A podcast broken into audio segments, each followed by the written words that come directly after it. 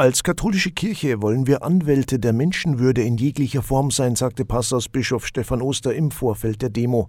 Seitens des Bistums Passau beteiligt sich am Samstag unter anderem Domprobst Dr. Michael Beer an der Demo. Wir haben mit den Seelsorgerinnen und Seelsorgern auf der Stadt Passau-Ebene gesprochen. Die haben sich auch dafür ausgesprochen, dass wir auch uns in der Homepage nennen lassen als Stadtdekanat Passau, dass wir hier mitmachen als Kirche gegen Antisemitismus, gegen Rechtsradikalität, für die Wahrung der Menschenwürde, für die Demokratie. Wir machen mit.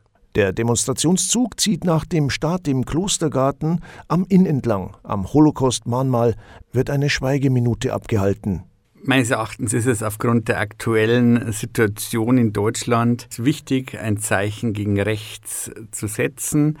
Das ist nicht, weil man politisch rechts oder links bevorzugt, sondern weil uns das christliche Menschenbild ganz einfach vorgibt, jeden Menschen gleich zu achten. Und genau das wird von den rechten Parolen, die man momentan im Land hört, nicht gewährleistet. Und deswegen ist es wichtig, dass der bürgerschaftliche Protest breit aufgestellt ist, um ein Zeichen für Demokratie und gegen Ausgrenzung von einzelnen Minderheiten zu setzen. Der Vorsitzende des Diözesanrats im Bistum Passau, Markus Bieber.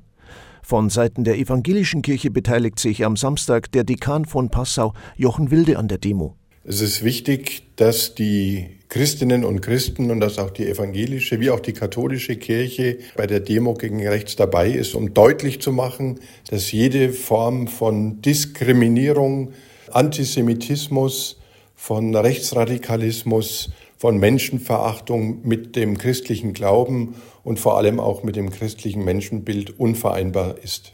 Die Demonstration des Passauer Bündnis für Demokratie und Vielfalt endet mit einer Kundgebung am Ludwigsplatz in Passau. Thomas König, katholische Redaktion.